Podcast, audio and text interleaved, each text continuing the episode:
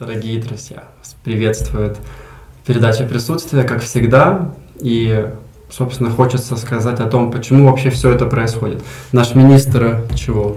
Экономического развития. А, Тимофей Милованов недавно, на самом деле уже как полгода назад почти, написал небольшую статейку о том, почему он не читает книги. Он дал То есть, почему я не читаю времени. книги. Э, В которой он сказал, что заниматься образованием, прибегая к прочтению книги, это самообман. Никто сегодня так не учится. Но я так учусь, и в какой-то мере хочется бросить вызов нашему министру, потому что мы с Марком убеждены, что, конечно же, не обязательно читать сложные книги, читать тем более а, романы, для того, чтобы быть, возможно, даже министром экономики, никто не спорит. Но помимо этой деятельности, хотя я могу поспорить даже с тем, что это, этой деятельностью можно заниматься, не читая романов, но даже помимо этой деятельности, даже у нашего министра экономики наверняка есть пласты, да, э, уголки его жизни, в которых можно разобраться только с помощью этого знания, которого может, э, которое может дать разговор на не- немножечко более глубокие темы, чем Мгм. просто статьи, которые, о которых он рассказывает в своей статье. В том, Да, что он я- читает научные Я статьи. немного процитирую его, да, чтобы продержать. Э, Мне читать книги скучно. Э, Книги – это развлекуха, а не образование. Сегодня мне нравится другая развлекуха. Сериалы и кино, путешествия и рестораны, а также танцы и клубы. Я, Да, я хочу заметить, иногда я в читаю... чем отличие, я тебя перебиваю, книги Да-да. между этими сериалами и кино? А, это Те фрагменты, те отрезки внимания, которых требует прочтение книги, отличаются от э, тех отрезков внимания, той продолжительности времени, которое мы тратим для того, чтобы посмотреть сериал или кино. Там для тебя все это преподносят так, что ты можешь просто-напросто съесть, не переживая. Да, конечно, не размышляю. Да, читая книги, э, задействуются немножечко другие, а лучше сказать, задействуется больше уголков сознания, уголков мозга, так сказать. Однозначно, человек так лучше развивается, но при этом... Жизнь человека сложна, жизнь человека сложна.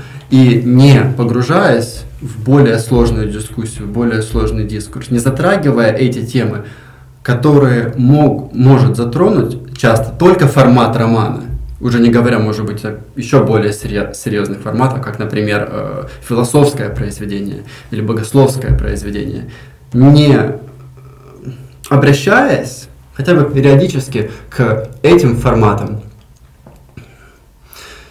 человек просто не настраивает в своей голове, в своем сознании определенный, э, определенный способ существования в мире, определенный способ смотреть на мир, да, способ мировоззреть, то есть мировоззрение.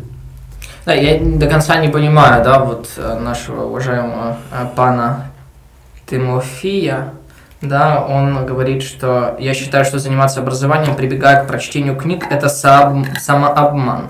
Никто сегодня так не учится, он говорит. Вот, он говорит, что современный человек учится через практику и творчество. Мы, при- мы приглашаем нашего дорогого министра к нам на передачу. И Если у него будет желание, он сможет объяснить нам, каким образом он может оправдать собой сказанное. Конечно, мы категорически не согласны с этим утверждением, мы не понимаем, э, ну, наверняка, может быть, э, наш уважаемый министр не читал хорошей литературы. Или, Мы можем быть, помочь ему. Да, Собственно, мы начинаем всю эту историю для того, чтобы продемонстрировать, чтобы поделиться, чтобы подарить нашему министру э, хорошую литературу, хорошую словесность, хорошее слово. И почему бы не начать с Водолазкина, да, современного классика. Ты Так. можешь э, свои сведения сказать о том, что это за человек, я думаю, будет интересно не только министру, но и всем, да? Мы, Очень. мы повышаем, да, мы хотим повысить тренд на чтение, о том, чтобы действительно люди знакомились с качественной литературой. И сегодня мы будем говорить о Евгении Водолазкине. Евгений Водолазкин – это на самом деле живой классик, который, ну, вот, правда, классик воплоти, как говорится. И он написал известнейший роман, как он ну, подписал его, не исторический роман «Лавр». И он вышел в 2012 году, и уже в 2013 году он произвел невероятный фурор, получил несколько очень престижных премий. Вот. А Евгений Водолазкин является а, членом Пушкинского дома, да, кажется, ты точно об этом знаешь. Вот. И этот роман, он... Я вот даже не знаю, какие у тебя ощущения после прочтения этого романа? Это роман, меняющий тебя по ходу чтения. Роман состоит из четырех книг. Давай не поленимся и посмотрим, что это за книги. И не спеша, в неспешном темпе займемся медленным чтением. Первая книга. Книга познания. С чего начинается роман, Марк? А, роман начинается с того, что нам изображается а, некий лекарь Христофор, и а, изображается его внук, внук Арсений, и они живут в Средневековье, и для нас это тоже очень интересно с точки зрения автора, потому что ты лучше знаешь, да, кем является Евгений Водолазкин, специалистом в средневековой словесности. Да, поэтому в этом, в этом романе он буквально все, все свое знание и все свои таланты он как бы здесь реализовывает. И вы действительно можете, можете перенестись в то время, когда вы читаете этот роман. Нам описывается ситуация, а, что... А... Действительно странный кладец словесности. Водолазкин играет со словом, играет с разными временными отрезками в романе и играет с разными способами речи в романе. То есть мы можем видеть в нем вкрапление э, церковнославянского языка. А на следующей странице мы сможем услышать блатную речь. Да, да, да. Э, на следующей странице мы сможем увидеть интеллигентную речь, на следующей речь э, опустившегося человека, но воцерковленного. Самые разные голоса находят, э, находят, находятся на этих страницах. Я думаю, что именно поэтому абсолютно разные люди способны услышать, как произведение говорит к ним, потому что здесь используются разные языки. Вот. И когда я читал, я чувствовал, что действительно автор, он задевает очень важную эм, важные темы вообще для человека. И поэтому сложно представить себе человека, которого бы не задевало э, это произведение. Хотя Хотя действительно есть абсолютно разные комментарии от, об этом произведении. И... В моем случае я давал читать эту книгу сразу после того, как сам ее прочитал. Самым разным людям. Uh-huh. Я давал ее прочитать своей подруге, uh-huh 18-летней, которой очень понравился роман, э, который в некоторой мере даже изменил роман. Однажды после прочтения она говорила мне, что теперь, когда проходит мимо церкви, мимо монастырских стен, она представляет себе, что там находится лавр, там находится этот послушник, там происходит циркуляция этой святости, какая-то странная, потаенная жизнь, где люди живут не ради себя, но ради тебя, ради другого человека. Но потом она говорила мне о том, что ну, иной раз заходя э, внутрь этих стен, я понимала, что не все так просто. Иной раз можно услышать и хамство, и э, какую-то брезгливость, mm-hmm, mm-hmm. разные вещи. Э, я дал почитать эту книгу своим родителям, э, людям старшего поколения, другим взрослым людям. Дал почитать ее тебе. Это правда? И всем, кому я давал книгу, видимо, я знаю, кому давать. Были очень благодарны мне, были очень благодарны Водолазкину за то, какой опыт э, мы вместе с Водолазкиным предоставили для этих людей. Прежде всего, наверное, это связано действительно с личностью главного персонажа, которая раскрывается по ходу романа. Да, мы видим на самом деле житие, да, житие этого главного персонажа Лавра, который приобретает это имя только в конце своей жизни. И интересно, что мы можем наблюдать буквально это развитие, да, от ребенка, от его детства до юности, до зрелости, до старости. Да, то есть в формате самого обычного жития. Да, и на, на самом деле, я когда читал это произведение, я не чувствовал, что есть какие-то а, вот как будто бы неполно, как будто бы что-то пере, перепрыгнуто. А действительно, мне показалось, что Евгений сумел изобразить буквально все этапы э, человеческой жизни. Было ли у тебя такое ощущение? Вообще, это, наверное, самое странное, что есть в романе, это отсутствие навязчивости. Да. Э, вымоченности, которая mm-hmm. часто присутствует в исторических романах, где мы пытаемся с помощью каких-то элементов гардероба или каких-то предметов быта показать то, что да, это действительно то время. Да, я знаю, о чем я говорю. Mm-hmm. Читая роман, ты не сталкиваешься с этим абсолютно настолько естественно и органически ты погружаешься в тот мир. Наверное, дает себе знать опыт Водолазкина в изучении Средневековья. Для него это... Ему не нужно доказывать. Да. Что он действительно знает, как был расположен, как был устроен быт в те времена. Но он может рассказывать историю внутри того времени, которая при этом не будет ограничена какими-то рамками того времени. В том смысле то, что роман постоянно будет, и опять же, самым каким-то абсолютно естественным образом э, двигаться во времени вперед, когда один из персонажей будет предсказывать будущее. Иной раз сам автор просто-напросто будет да. рассказывать, что будет происходить на этом месте, но через 300 лет, 400 лет. Рассказывая, например, о том, как монастырь, э, девичий монастырь превратится в комсомольскую площадь при Советском Союзе, рассказывая о том, как по улицам, где бродили юродивые, как эти улицы будут потом называться именами, например, советской армии mm-hmm. или советского оружия, mm-hmm. что-то в этом роде. Водолазкин беспечно играет со временем, играет пространством в этой книге. И это и делает, я думаю, этот роман уникальным, да, этот стиль вот необычным. И действительно, когда ты читаешь, вот у меня было такое ощущение, что я переношусь во времени, то из одной точки, то в другую, и из одного столетия в другое, и действительно он грамотно вписывает одну историю в другую. И э, мы видим, да, как развивается эта история, развитие человека, начало Арсения, его взаимоотношения с дедушкой, как дедушка передает ему все лекарские знания, и э, мы видим, что э, в связи с трагическими да, обстоятельствами Арсений в юности, уже да, в своем юношестве остается один.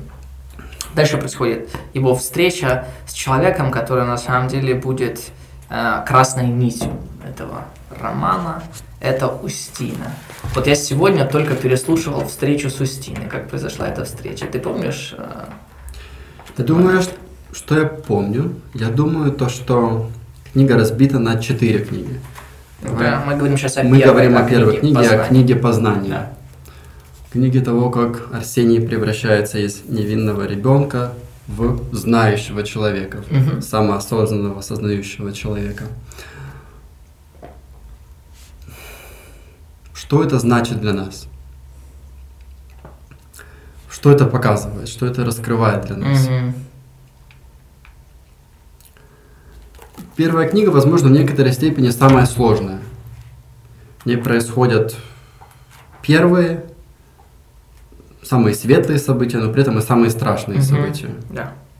Здесь мы, я, интересно, да, то, что ты обратил на это внимание, потому что я об этом не думал, когда читал, но на самом деле э, ведь действительно происходит, он встречается как со, с, добром, да, в детстве, как с- нам описываются эти чудесные картины, когда он прогуливается с дедушкой по полям, по лесам, как я упивался этими рассказами, когда я читал, я Да, прям представлял. и встречает в лесу пластиковые бутылки. Да, да, буквально я, я летел, и, и действительно мне прямо аж хотелось вот, а, быть рядом с ними. Я ощущал, что я рядом с ними. Но также в этой же книге он рисует историю, где умирает его самый близкий человек.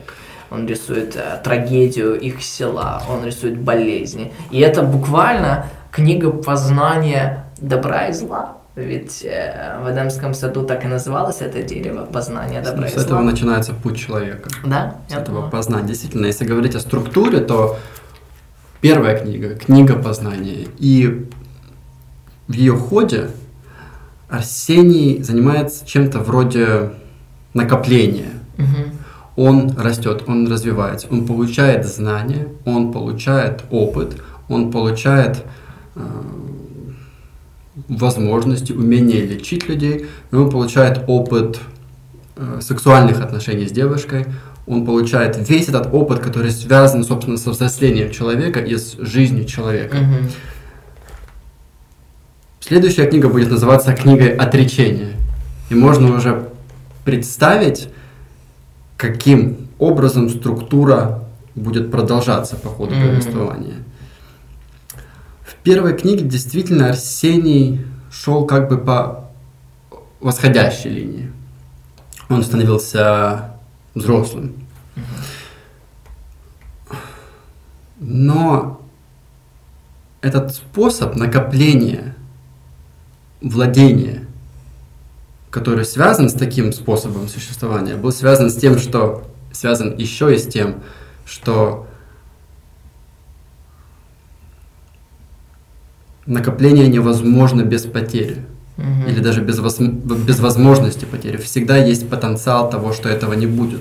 Любые материальные блага, матери- материальные составляющие, или даже в этом смысле интеллектуальные составляющие, подвержены коррупции, разрушению, подвержены тому, чтобы быть потерянными.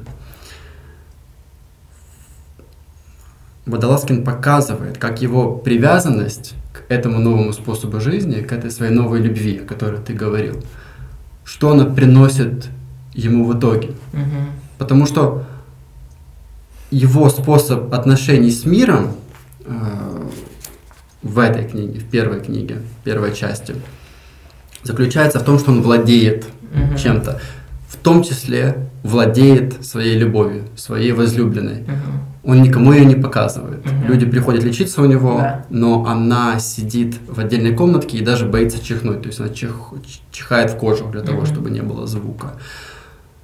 Эм, Он лепит из нее, как говорит Водолазский. Он пытается слепить из э, нее, из этой девочки для себя жену, то есть жену. Он все это делает, но чем все заканчивается?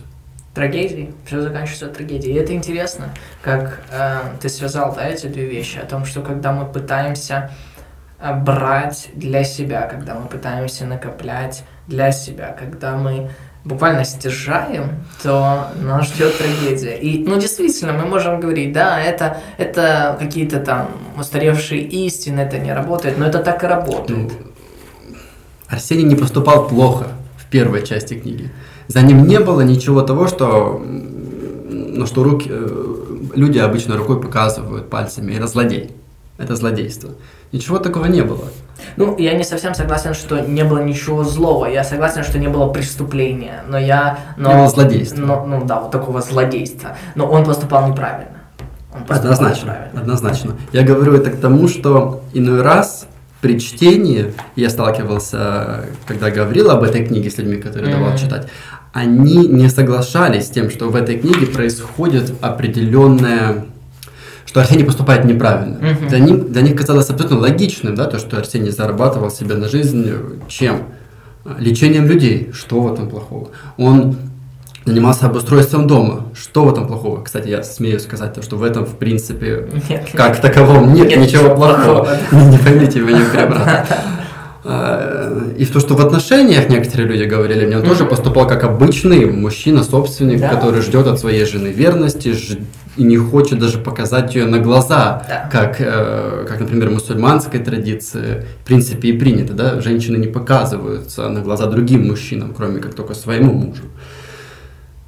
Но мы все-таки, да, можем смотреть, что его самого обличает совесть. Он, э, нам, нам Евгений э, Водолазкин, он рисует это его переживание. Э, особенно в момент, когда Устина умирает, Мгм. он думает, как она умирает без причастия. Как она так и не стала моей женой. Ведь нам показано вот эти его борение, он очень хочет, чтобы она стала его законной женой. Он очень хочет узаконить эти взаимоотношения, он действительно хочет дать ей вот этот статус. Но мы видим, и что более важно, он хочет, чтобы она причастилась. Да, он хочет, чтобы она стала частью а, общины. Но в итоге он становится причиной, почему она не причащается. Да, и, и вот эта борьба у него Да, есть, да. но с другой стороны мы видим, как он ее скрывает, как он ее прячет. И когда у него что-то спрашивают, он начинает злиться. Когда его начинают подозревать, ну, а в принципе, те, кто его посещают, да, а, больные, они уже догадываются, что кто-то у него а, живет. Ну, Тайна становится явной. Да, да, но, но он все равно злится, он не хочет говорить на эти темы. И мы видим, что вот эта борьба в нем, он проигрывает эту борьбу, если можно так сказать, да. И он лишается самого ценного, что у него было. Он лишается самого ценного, и это и есть, может быть, такой переход к книге а, отречения. Но ты, я вижу, хочешь что-то зачитать из книги познания. Если разрешишь. Когда смерть пришла за Устиной, Арсений обратился к ней. «Оставь ее здесь», – заплакала душа Арсения. «Мы с ней срослись». М, Важная деталь – срослись. Вместе. «Привыкай к разлуке», – сказала смерть, которая хоть и временно, но болезненно. «Узнаем ли мы друг друга в вечности?» – спросила душа Арсения. «Это во многом зависит от тебя», – сказала смерть. В ходе жизни души нередко черствеют, и тогда они мало кого узнают после смерти. Если же любовь твоя, Арсения, не ложна и не сотрется с течением времени, то почему же, спрашивается, вам не узнать друг друга тама, иди же несть болезнь, ни печаль, ни воздыхание, но жизнь бесконечная. Этой фразой можно, в принципе, закончить первую книгу, Мгм. потому что здесь открывается выход для будущего Арсения, который в чем будет заключаться. Этот выход рассказывается в следующей книге, в книге «Отречение». И уже по названию можно понять, в чем он заключается. Какой-то мере Арсений реш- решит не прожить жизнь за Устину, но что-то вроде того, чтобы прожить жизнь вместе с Устиной. Или оставить для Устины место в своей жизни. То есть помощью отреше... самоотрешения освободить пространство для Устины. Это звучит очень абстрактно, но по ходу этой книги читатель понимает, какой в этом есть смысл. Да, буквально он действительно отрекается от самого, а, от самой мысли того, что кто-то может заменить Устину. И мы видим, что по ходу произведения появляются кандидатки, да, которые могли бы заменить Устину. Но Мгм. он говорит, нет, да, он, он говорит, он, вот эти слова смерти, которые есть э, в книге Познания в конце, они буквально, да, звучат набатом через всю а, книгу о том, что а, это зависит от тебя, узнаешь ты ее или нет. И мы видим, как на протяжении всей книги он ведет диалог с Устиной. С Устиной. Да. Он постоянно, ну, можно ли это назвать диалогом? Она молчит, конечно же, что и стоило ожидать, но э, он постоянно говорит с ней. И даже когда он не говорит ни с кем, он говорит с ней. Мгм. Вот. Эм, можешь ли ты припомнить, что происходит дальше в книге «Отречение»? Какой сюжет, как он развивается? Да. После произошедшей трагедии с его женой и неродившимся ребенком Арсений уходит из э, своего отчего дома и путешествует. Мгм. Ну, лучше сказать, не путешествует, а скитается по Руси. И главной его работой становится лечение людей э, и деревень, которые пришел мор. От мора. Самое интересное то, что в этом абсолютном самоотречении, в этой готовности жертвовать собой ради других, он приходит в эти деревни уже почти неизвестным человеком и пытается обустроить там лечение больных. Главную роль исполняет он сам, потому что через его веру, через его молитву, через его гармонию внутреннюю, рядом с ним находят э, спокойствие, а часто даже и э, выздоровление окружающие люди, окружающие десятки людей. Происходит это, но по, по ходу этого естественно, происходит парадокс, потому что он обрастает новой славой. Мгм. В этом, в, в этой странной, то есть случается такая странная структура, где с одной стороны человек э, не ищет для себя Мгм, ничего, мгм. но его теперь находит то, Мгм. что раньше даже и не могло найти. Вот эта мысль очень интересная для меня. А Это, да, есть аналогия, что когда в Европе была э, бубонная чума, то говорили, что лучшие, да, священники, они э, вымерли, потому что э, лучшие священники старались помогать больным. И здесь происходит, ну, если мы можем провести такую же параллель, то мы видим, что Арсений, он буквально, он понимает, мне нечего терять. Он, он говорит, я потерял все. Он потерял любимого дедушки, который был действительно ему э, за отца. Он потерял любимую ребенка. И он уходит, он полностью отрекает от себя. Он не идет а, буквально а, безименным. Но при этом, приходя из села в село, люди удивляются его готовностью служить им, да, отдавать. Да. Он И- становится средневековой суперзвездой. Да, если можно так сказать. И в итоге оказывается у князя, которому он тоже помог вылечить его жену и вообще справляться с э, болезнями многих горожан. Это был город э, Белозерск, Мгм. в котором он останавливается на какое-то время, потому что князь не хочет, естественно, его отпускать. Какой князь, какой правитель, какой министр хочет отпустить человека, который спасает ситуацию. Но Арсений понимает то, что он начинает опять обрастать чем-то для себя. Якорями, якорями, которые держат его здесь. Но держит его здесь. Он буквально описывает, да, свои искушения. Он говорит, мне здесь нравится, мне здесь хорошо. Да, его всем обеспечивают, его очень уважают, у него великая слава. Да, и он буквально эм, к нему ходят на поклон, просят, он помогает людям, он э, помогает князю. Но при этом он говорит, разговаривая с Устиной, он говорит, я понимаю, что во всем этом я теряю тебя. Да, и когда он обращается к Устине, первое, что он говорит, это вот уже как 4 месяца я не говорил с тобой. Мгм. То есть он просто буквально теряет связь, теряет Мгм. контакт Мгм. с нею. Он понимает то, что его выбор или его судьба, которую он себе теперь выбрал, не вяжется с тем, что он опять начинает становиться кем-то. Он опять начинает становиться кем-то, кто... Как, как точно теперь это сказать? Потому что теперь это находится на, несколько ином уровне, чем раньше.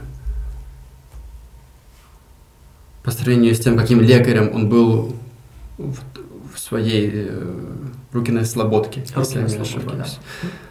Он отказывается жить в хоромах князя. Он постоянно отказывается от всего. Но в этой связи, абсолютно бестелесной, но душевной связи, которую он теперь чувствует по отношению к еще одной девушке, которую он вылечил, Мгм. он понимает то, что это действительно так, обрубается связь с этим долгом, с этой более важной миссией, которую он взял на себя. Поэтому он решает уехать из города в очень э, интересной сцене. Как раз и появляются те блатные, да, да. я говорил, потому что Арсений говорит о том, что ангеле выведи меня из города Сего, и у ворот он действительно встречает кого-то, кто говорит, Садись, скорее. садись, Да. поехали. И они едут. Но потом уже за многие верста от города оказывается то, что этот человек ждал совсем не Арсения. Мгм. Он ждал своего товарища Жилу. А Арсений просто-напросто подвернулся и оказался в ненужном месте в ненужное время. Но интересно, как вот это ненужное место ненужное время играет ему на руку. Как только он захотел буквально отречься от себя, как будто бы Бог дает ему шанс, да, вот это отвечает на его молитву. И э, хотя не того ангела ждал Арсений, но мы знаем, что Бог предпочитает де- действовать сверхъестественно, естественными путями, используя естественные средства. И э, выводя Арсения, там происходит очень интересный диалог, мы не будем его передавать, советую вам прочитать, да, о том, как они выясняют отношения, кто, где, почему. Да, интересно то, что, конечно же, связавшись с грабителями, с ворами, Арсений заканчивает обворованным. Ну, конечно, это И тоже одна из э, характерных сцен, которую я тоже позволю себе э, повторить, находится здесь, на 166 странице. Э, после того, как Арсения ограбили, у него, конечно, забрали всю его одежду. Угу. И потом, чтобы не быть голым, человек, э, которого ограбили, ему обычно приходится надевать одежду грабителя. Да. Труднее всего было надеть порты. Они оказались чуть целее рубахи, но от этого только хуже. Это что-то вроде штанов. Угу. Надев их, Арсений подумал, что этой ветоши касался срамной ут вора. Его порты были как телесная близость с ним, и Арсения передернула от омерзения. В ограблении угнетала не потеря своей одежды, но приобретение чужой. Дальше очень важный момент с точки зрения э, этих двух путей, которыми пойдет в пути самоотречения Арсения. Это аскеза и юродство. Угу. Да, то есть он станет юродивым и станет э, заниматься аскезой, да, аскетиком. Арсений испугался, что отныне он будет гнушаться своего собственного тела, и заплакал. Когда же Арсения озарило, что отныне будет гнушаться своего собственного тела, засмеялся. Наверное, вот с вот этой вот фразы начинается новый этап Угу. в повествовании, где действительно и начинается отречение. Да. До этого отречение было условным, но после этого все пойдет по наклонной и очень быстро. Уже чуть ли не через несколько дней Арсений будет ходить в лохмотьях, в Пскову, эм, с- ни с кем не разговаривать. И он возьмет себе имя Устин честь Устина. Ну разве не так, да, должно происходить отречение? Ведь отречение происходит не тогда, когда у тебя ничего нету, а тогда, когда у тебя есть все. Абсолютно. И мы видим, что у него, да, он доходит буквально до этого пика, слава, богатство, этот кожух, который его в конце концов забирает. И происходит вот это переосмысление. Когда он это теряет, ему тяжело, он Да. плачет. А потом он осознает, что это действительно шанс от Бога, действительно то, куда его ведет, как бы м, Бог, и он смеется. И действительно это становится тем, что э, открывает э, путь для нового, новой трансформации, да, для Да, Устина, да, так и происходит Устина. трансформация, Мгм. метаморфоза. Когда мы перестаем отождествляться с каким-то из слоев. В данном случае, и обычно это первый этап, когда а, аскет перестает самоотождествляться с телом. Мгм. То есть Водолазкин пишет, это уже было не его тело, оно принадлежало швам, тому, кто носил прежде его одежду, наконец Морозу, но не ему. Яко в чуждем телесе пребываю, подумал Арсений. То есть это яко в чуждем телесе пребываю станет действительно темой этой книги отречения. Отказаться от тела зачастую бывает не самым сложным, но и не самым э, неважным моментом в аскезе. Ну, для меня действительно это... э, действительно, это большой вопрос, насколько это ну, действительно э, возможно, да, и насколько нужно обладать, вот, я не знаю, чем, не говоря, что это сила воли, или что это действительно должно, или что это божественное, чтобы суметь э, отречься от э, самого близкого, да, что, ну, что самого, самого очевидного, что у тебя есть тело. Да, самого очевидного. То есть Очевидно. буквально метафора говорит о том, что это видно очам, видно Мгм. глазам. Ну, Труднее зачастую бывает отречься как раз от чего-то еще более, казалось бы, эфемерного. От хобби иной раз. Иной раз мы ст- срастаемся с нашим Мгм. хобби, и уже оно становится чем-то вроде вот главного ярлыка, главного маркера. Марка да, или Дениса. Как сложно отречься от убеждения иной раз. Мгм. Если Э, ты например, коммунист, как сложно сказать, да. что Маркс мог в чем-то ошибиться. А, дальше я хотел бы, чтобы мы обратили внимание, именно когда он становится юродивым, да, на вот, вот это, эм, нам представляется, да, Карп, Фома и э, Устин, да, или Арсений.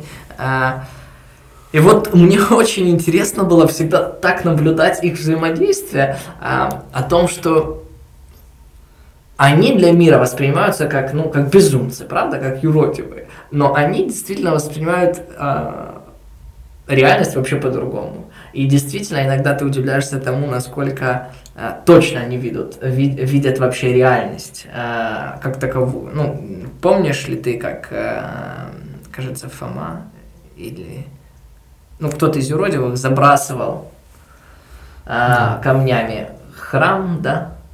Вот. Ну, или дома благочестивых, да, дома потому благочестивых. что говорил то, что внутрь домов благочестивых э, бесы не пробираются, там да. живут ангелы, соответственно, нужно избавляться от бесов, которые уже готовы заглядывать в окна.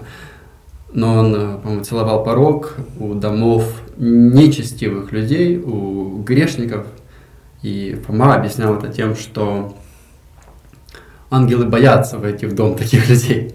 Им там ну, не приготовлен костер, не приготовлена еда, поэтому они скромно стоят на пороге, и, естественно, для того, чтобы они не унывали, их нужно, видимо, поцеловать. Что-то в этом роде. Действительно, я должен сказать то, что книга «Отречение» — это, наверное, самая смешная часть mm всего романа.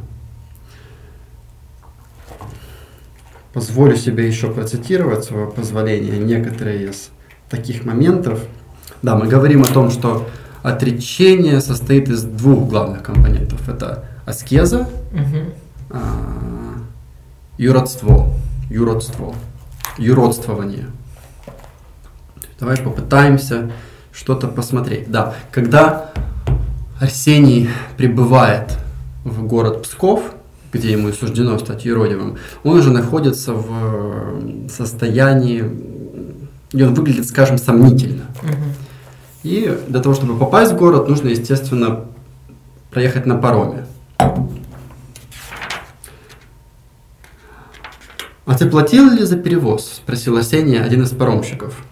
Арсений не ответил. «Не проси у него денег», – сказали паромщику. «Ибо перед тобой человек Божий. Разве ты не видишь?» «Вижу», – подтвердил паромщик. А спросил я так, на всякий случай. С одной стороны, у юродивых странная репутация, потому что они странные, и часто им говорят юроде, изыде, помри. Но с другой стороны, есть это странное уважение к этому человеку, который находится за пределами устоя, за пределами конвенции, потому что есть странная интуиция, то, что от них есть какая-то странная польза, которая непонятна линейному мышлению, но при этом которая действительно существует. Такой человек почему-то нужен. Как шут при дворе средневекового короля, как единственный человек, которому дозволено говорить правду, также и Еродивый в средневековом русском городке, единственный человек, которому позволено быть юродивым.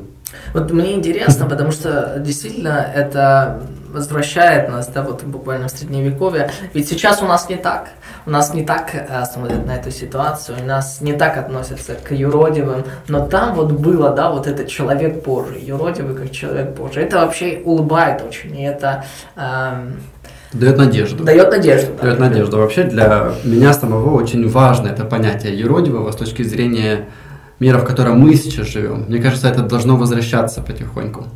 В следующий раз, когда паромщик будет переправлять, да, переплавлять, Арсений, он уже скажет ему так, плавай, аще хочешь, человече Божий, мню, яко посещение твое благо есть. Да, то есть на том берегу Арсения встретил еродивый Фома. Фома сразу же встретит, встретив, признает в Арсении Еродивого, скажет, что тебя зовут Устин, скажет, как устроена жизнь Еродивых в Пскове. Псков да, разделяется да. на три части. И он говорит Арсению о том, что в каждой из частей города может находиться только один Еродивый. Потому что если будет больше, это уже значит, он говорит, это избыток брата нашего, Мгм. то есть нашего брата юродивого на определенной части. Поэтому каждый юродивый, а их всего теперь три, это Устин, Фома и Карп, должны находиться на своей территории. И Мгм. как только они прибывают, перебегают на чужую территорию, местный юродивый имеет право набить ему морду. То есть прокулачить его хорошенько. Чем и постоянно, в принципе, занимаются юродивые в те моменты, когда они не грозят друг другу кулаками с разных сторон реки, когда они, видимо, боятся или не до того, чтобы пересекать. Действительно, это границу. очень смешные моменты, поэтому ну, только ради этого я тоже рекомендую прочитать. Вот просто даже если не брать внимание ничего другого. Я, кстати, рекомендую мне сейчас самому э, опять сделать большую цитату, потому Пожалуйста, что пожалуйста. почему бы и нет, да?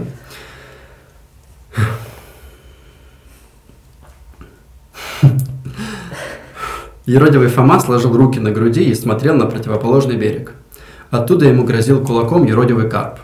«Грози, говнюк, грози!» – прокричал еродивый Фома без злобы. «Аще, же тебя зде единожды обращу, сокрушу без милости твои члены. Яко исчезает дым, исчезнешь». «Они принимают меня за юродивого», — сказал Арсений Устине, то есть обратился к своей мертвой любви. «А за кого же тебя еще принимать?» – удивился Фома. «Посмотри на себя, Арсений, ты и есть юродивый, и же избра себе житие буйственное и от человек уничиженное, и он знает мое крестильное имя». Фома засмеялся. «Как же его не знать? Когда оно у каждого крещенного человека на лбу написано. Вот про Устина догадаться, конечно, сложнее, но про него ты и сам всем сообщаешь. Так что юродствуй, дорогой мой, не стесняйся. Иначе своим почитанием они тебя в конце концов достанут. Им поклонение с целями твоими, их поклонение с целями твоими несовместимо. Вспомни, как было в Белозерске. Оно тебе надо? Кто знающий тайны мои?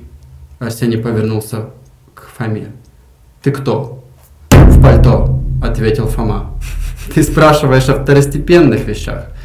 А я скажу тебе о главном. Возвращайся в Завеличье, где на будущей Комсомольской площади стоит монастырь Иоанна Предтечи. На монастырском кладбище ты, подозреваю, сегодня уже ночевал. Оставайся там и верь. В этом монастыре могла жить Устина.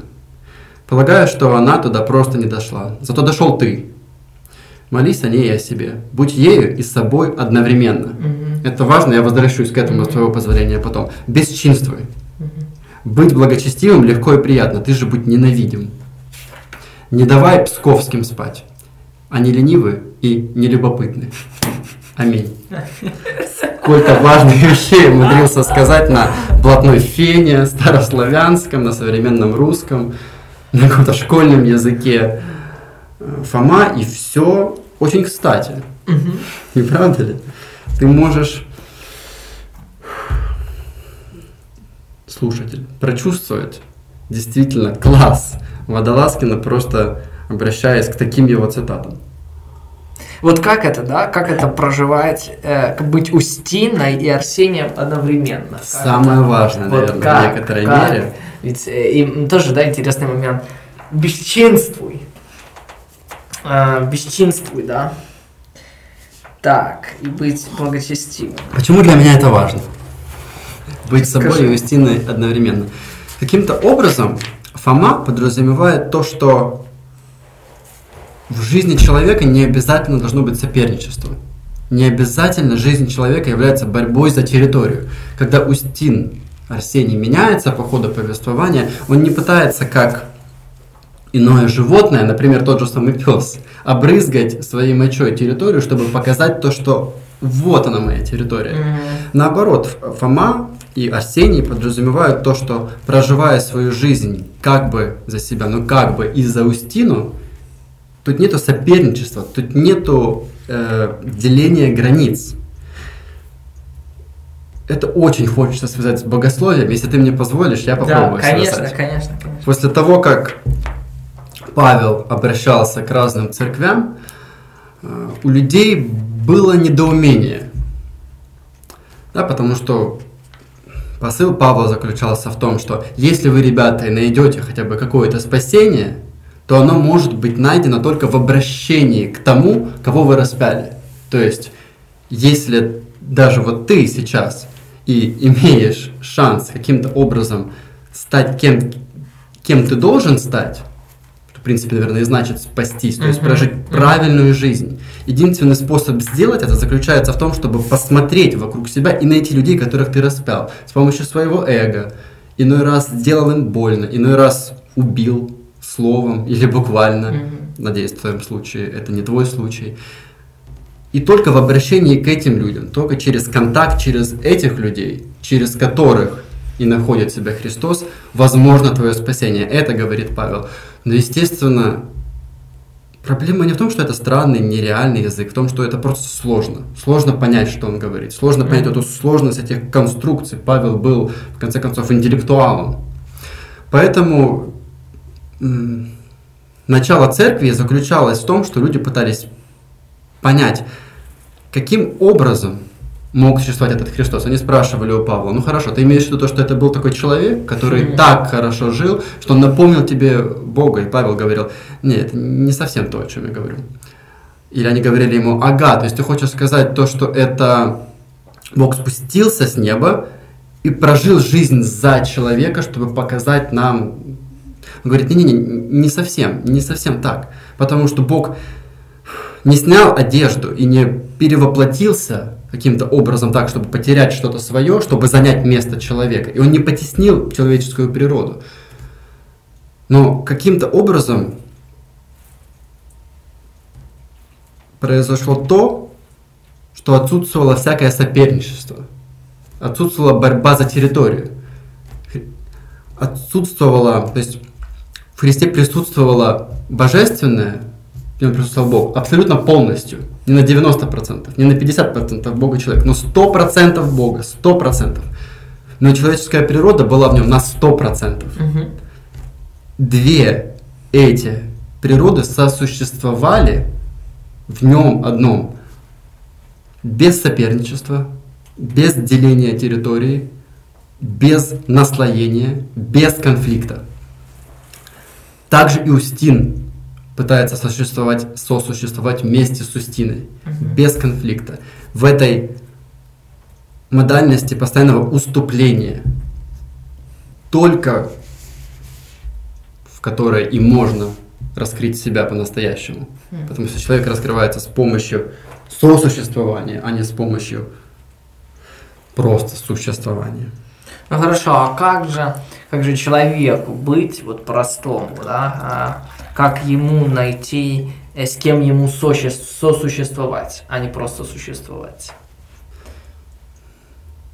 Действительно, да, кого встретить? Кого встретить? Думаю, как и роман раскрывается, так раскрывается человеческая жизнь во времени. Конечно же, юродивые не, за, не, не замечают времени. Да. Наверное, в этом и заключается, собственно, их способность выходить за рамки конвенций. Они живут немножечко в другом измерении, хотя как частью своей головы. И этим, в принципе, и пытается заниматься Устин, угу. когда пребывает в Пскове. Да, еще прочитаю цитату об аскезе. Э, в Белозерске ему, то есть э, Устину, да, было хорошо. Именно поэтому он из него бежал. Да, вот э, интересно, а, у нас есть, да, поговорка, что рыба ищет где глубже, человек где лучше. И это естественно, как кажется. Но здесь для Арсения э, важно, чтобы вот это земное не стало тем, что его привяжет, что полностью э, станет грузом, за, займет его мысли. И иной раз действительно замечаешь за собой, что э, вместо того, чтобы думать о чем-то что действительно а, приносит пользу, да, как говорил сам Христос, о горнем помышляете, да, ты как будто бы привязан к земному, ты думаешь о каких-то вещах, о каких-то э, каком-то комфорте. И это неплохо, но все должно быть на своем месте, все должно быть на своем месте. И интересно, как э, через буквально эту аскезу Арсений mm-hmm. и находит свое место. Находит свое место. Эм, дальше мы будем говорить о книге пути. Эм, это третья из четырех. Это третья из четырех. Что ты помнишь об этой книге? С чем она связана?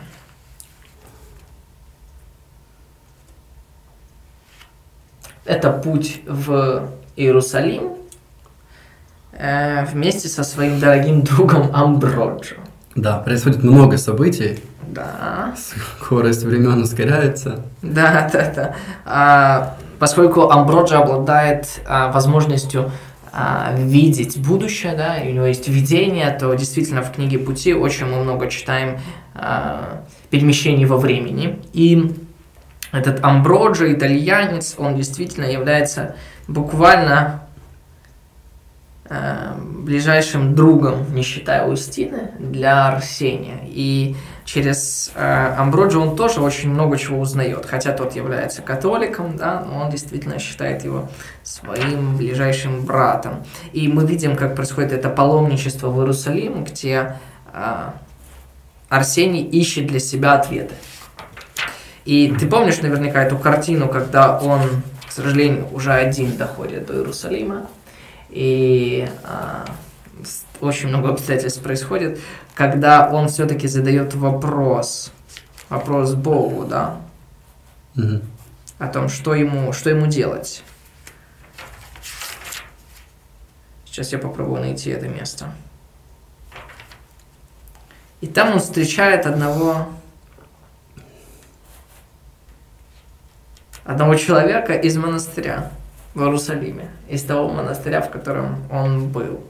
И он говорит ему вот эту знаменитую цитату, что вот эту фразу, что нужно искать не здесь, а там. И показывает наверх. Я сейчас попробую найти эту цитату, если ты мне позволишь, дай мне немножко времени. Какое у тебя ощущение вот этой книги пути, вот этом путешествии, где они перемещаются из места в место, Краков, да, вот эти все А в нападки. этой книге они проходят через всю, всю Европу, Европу. да, всю Европу. Они переплавляются от Пскова в Киев. В Киеве Арсений опять пытается задержать местный Да, князь, да, потому да. что и там Арсений а, приходится к месту, приходится ко двору.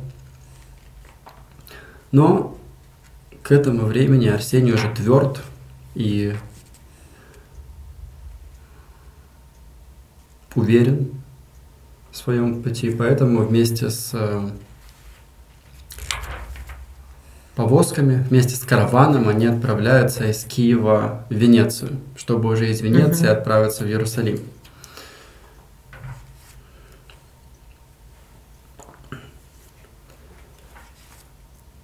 Надо сказать, что внутри этого путешествия, по ходу этого путешествия, Арсений отходит от отречения, но отходит от него с точки зрения поверхностной. Он возвращ... К нему возвращается речь, к нему возвращается более или менее чистая одежда, Да, да. он становится адекватным человеком. Но этот пройденный путь юродства в чем-то, наверное, помогает ему. Мгм. Отчасти в том, как он переносит теперь э, свои изнемогания. Отчасти, наверное, в том, что он иначе относится к приходящему, которое приходит и исходит из его жизни теперь. Когда по ходу движения каравана один человек заболевает и умирает, точнее, является раненым и постепенно умирает, но каравану нужно идти дальше. Арсений все равно остается вместе с этим человеком столько, сколько потребуется времени, потому что тот человек не хотел отпускать его руку, он не хотел умирать без Арсения, без исповеди, которую Арсений поклялся, что отнесет вместе с собой в Иерусалим, чтобы там ее поставить перед Богом. Мгм, мгм. Я нашел, да, эту цитату, и она уже приводится в книге покоя в начале. Наконец-то. А, да, нашел эту цитату, извини за то, что длинная. Значит, для чего это важно, да, вот это обращение, а, в обращение Арсения а, к Богу, да, об Устиньи. Я просто зачитаю большую цитату, где здесь он говорит о своих переживаниях, а потом мы увидим тот момент, где он действительно обретает покой. Он э, находится у храма Господня, э, у храма грома Господня, и э, говорит о том человеке, который умер, как ты сказал, э, молится о нем. И дальше он молится об Устине, и он говорит, «Обращаюсь к тебе и с главным молением моей жизни, касающимся рабы твоей Устины. Прошу не по праву мужа ее, ибо я ей не муж, хотя и мог бы им быть, не попадись в сети князя мира этого. Видим, да, как он сам себя осуждает. Прошу по праву ее убийцы, поскольку мое преступление связало нас веки сем и грядущим, умертвив Устину, я лишил ее возможности раскрыть заложенное тобой, развить это и заставить сиять божественным светом. Я, я хотел отдать за нее свою жизнь, вернее же говоря, отдать ей свою жизнь, за ту жизнь, которую отнял у нее. И я не мог этого сделать иначе, как через смертный грех. А кому такая жизнь была бы нужна? Я решил отдать ее единственным доступным для меня способом. Я попытался как мог заменить Устину и творить от ее имени добрые дела, которые никогда бы не сумел сотворить от своего. И здесь он дальше, да, э, дальше он говорит, что он не знает, действительно правильный ли путь он выбрал, и он просит знака от Бога. Он просит знака, чтобы Бог подтвердил ему, а, что он действительно а, поступал правильно. И вот интересный диалог. «Какого знака ты хочешь, и какого знания?» – спросил старец, стоявший у гроба Господня.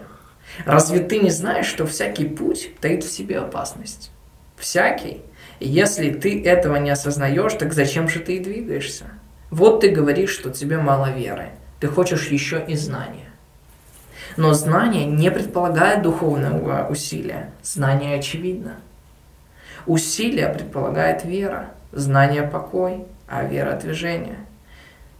«Но разве не гармонии и покоя стремились праведники?» – спросил Арсений. «Они шли через веру», – ответил старец.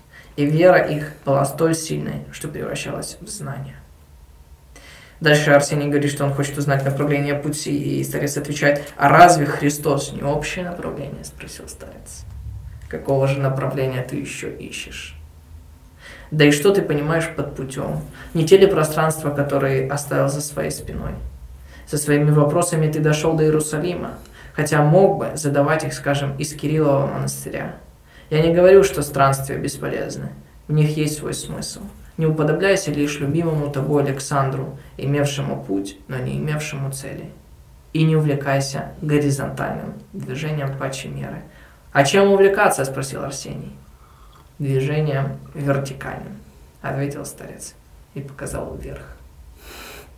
Для меня действительно вот этот абзац, а, вот этот отрывок является очень важным, потому что мы видим, что Арсений, уже будучи на самом деле не молодым человеком, он проходит со своими вопросами действительно паломничество до Иерусалима. И э, он ждет какого-то знака и знания, но именно там он понимает, что его не будет, потому что в этом и есть суть веры, да.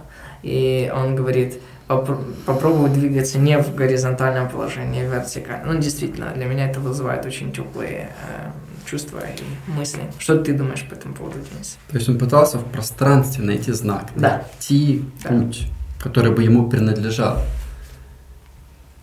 Не понимая того, что путь как метафора, в данном случае он использует это слово как метафора, это прежде всего способ, определенный способ существования. Поэтому, когда учитель, как можно сказать, говорит ему, что Христос – это путь, он и подразумевает то, что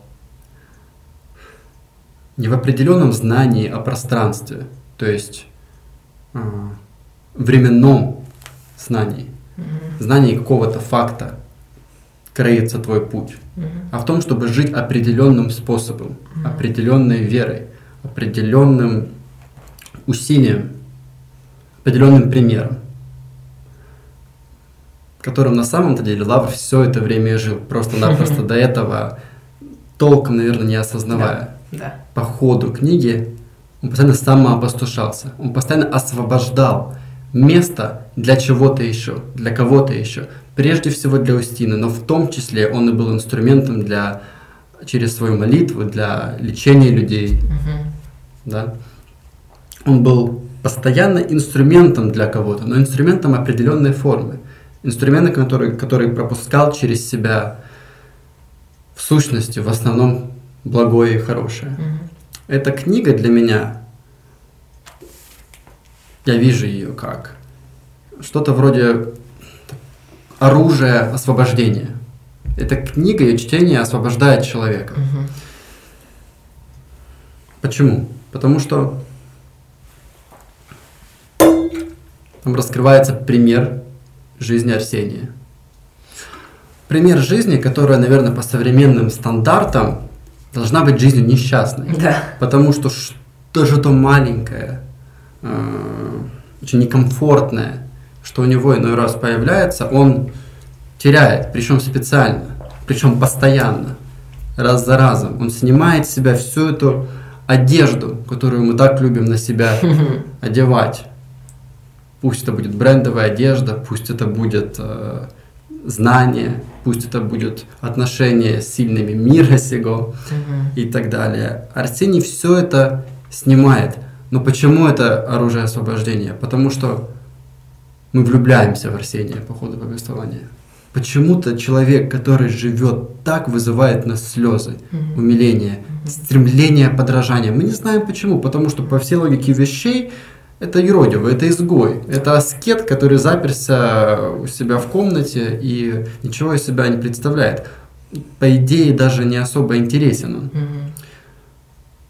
Но что-то, наверное, я смею говорить, то, что что-то самое главное внутри нас при виде, при чтении жизни этого Арсения находит выход наружу. Мы смотрим на эту жизнь и понимаем то, что, черт, я не знаю вообще, каким образом это возможно, но я почему-то хочу так же. Да, да. Почему-то именно так кажется мне, что и надо. И действительно, вот я абсолютно разделяю твои переживания, твои мысли, и просто действительно думаешь, а хватит ли тебе силы духа? Хватит ли тебе действительно столько смелости, чтобы пройти таким же путем? И я полностью согласен с тем, что, наверное, вот что-то э, божественное есть в этом человеке. И я, я действительно плакал с этой последней фразы, как э, нам э, изображается его похороны, да, и, конечно, во многом это гиперболизировано, да, такое количество людей, многие говорят, просто не могло жить в то время и прийти даже, да, но это не Но это все мы это стоим мы. там, да, да, это мы, Вместе, да, на строчках. сто процентов. Да, в этом и заключается святость. В том, что ты только что сказала. Святой – это не супер добрый супермен, Мгм. который делает невероятные чудеса и тем самым становится святым. Святой человек, который, наоборот, уступил в своей жизни место для Бога настолько, насколько смог. Мгм. В этом заключается, в этом, опять возвращаясь к одному и тому же, в этом освобождении пространства для чего-то большего, чем свое эго, которое не происходит раз, не в начале, когда он потерял любовь или когда он потерял самого себя, став юродивым. Это происходит постепенно. Это путь постепенного преобразования человека, который проходит Арсений. Я сказал то, что мы влюбляемся в него по ходу повествования. Мы действительно влюбляемся. И Гёте говорил, что мы учимся только у тех, кого мы любим. Сто процентов. И Сковорода говорил, то, что ты любишь, в это ты и превращаешься. Мгм. Именно так и меняется человек Мгм. с помощью любви к какому-то, не, не какому-то даже примеру, другому человеку. Это всегда происходит через эту, через этот сосуд. Что может понять человек, кроме как другого человека? Именно поэтому Бог и использует человека для того, чтобы послужить для человека примером, когда он использует, э, когда Христос проживает свою жизнь так, как он проживает. Только через человека мы способны измениться. Да. Нам важен вот этот пример, э, который мы э, буквально телесный пример, телесный. Да, телесный пример. И именно в этом заключается сила этой книги, потому что в современном... эти примеры, они стираются со временем. Если современный человек прочитает «Житие святого» какого-нибудь, даже 18 века, даже 19 зачастую из-за вот этой вот какой-то несинхронизации, да, несоответствия стиля, несоответствия понимания, человек не сможет проникнуться. Человек постоянно будет, даже если он будет хотеть, он будет стучаться сквозь вот эти вот пороги, через эти границы, но он не сможет напрямую соприкоснуться. Угу. Часто сможет, но многие не могут, к сожалению. И Водолазкин с помощью этой книги, мне кажется, прорывает угу. эту стену самым мощным способом, каким только может это сделать человек с помощью слова. Сто процентов согласен. Друзья, мы рекомендуем вам читать хорошие книги. Евгений Водолазкин, Лавр, нам еще бы много можно было что говорить. Но... Если министр заинтересуется, я с радостью подарю ему этот экземпляр. Да, а, напишите нам на нашу почту. А, мы действительно рекомендуем читать хорошие книги. На и почту? Ну, у нас же есть почта. У нас же есть почта. Или куда? Ну, у нас есть почта. У нас даже есть почта. Ну, Спасибо, что... Комментарии. Спасибо, Спасибо что были с нами. С вами была программа «Присутствие». Денис Бакиров и Марк Агарков. Оставайтесь с нами.